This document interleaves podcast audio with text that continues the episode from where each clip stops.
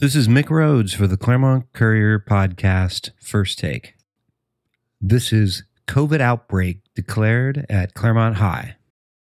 COVID 19 cases rose again this week at Claremont High School, with the Los Angeles County Department of Public Health deeming the newest of its 43 infections an outbreak.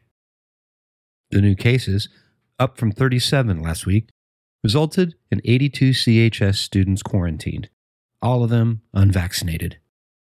There were 266 students who were also potentially exposed, but those kids were vaccinated and showed no symptoms, so they were allowed to remain in school.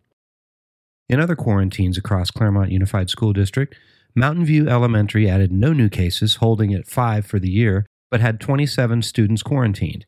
Vista de Valle added two new cases for six on the year and has 44 students quarantined. All other CUSD school sites were at zero quarantine students as of 5 p.m. Wednesday. District wide, new case numbers, again, as of 5 p.m. Wednesday, were as follows. Condit Elementary reported one new case this week, resulting in a total of 18 on the year. Oakmont Elementary held steady at four. Sumner Danbury also had no new cases, remaining at nine. Chaparral held at two cases.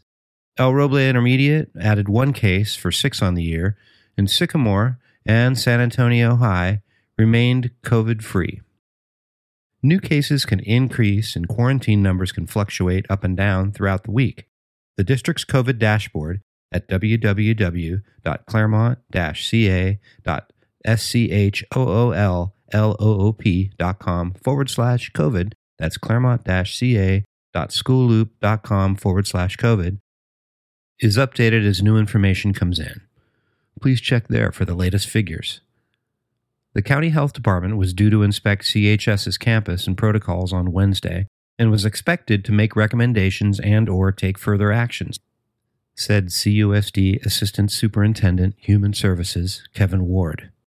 Just as when it determined Condit had an outbreak 3 weeks ago, LACDPH will likely recommend CHS be Sure, certain protocols, such as outdoor masking, when six foot distancing isn't possible, ample signage on campus, increased cleaning, and making sure its contact tracing is up to speed and detailed, are all in place during the outbreak period, which Ward said would likely last 10 days. If CHS can get through the outbreak period without any additional positive cases connected to an in school exposure, the county would then lift the outbreak order. If cases do arise during this period, Ward said the outbreak order could be extended.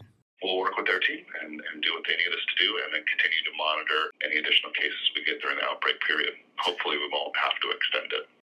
The county health recommendations for Condit's outbreak were helpful, Ward said, but they didn't amount to anything more than the district was already doing there and at its nine other school sites. Our protocols are, are, are really tight. We have you know, really exceptional health services staff, excellent administration. The staff and the students are all doing their part. So, you know, we're not finding any big gaps, you know, in the implementation of our protocols. County Health says three or more connected cases where a student is infected on campus in any school setting constitutes an outbreak.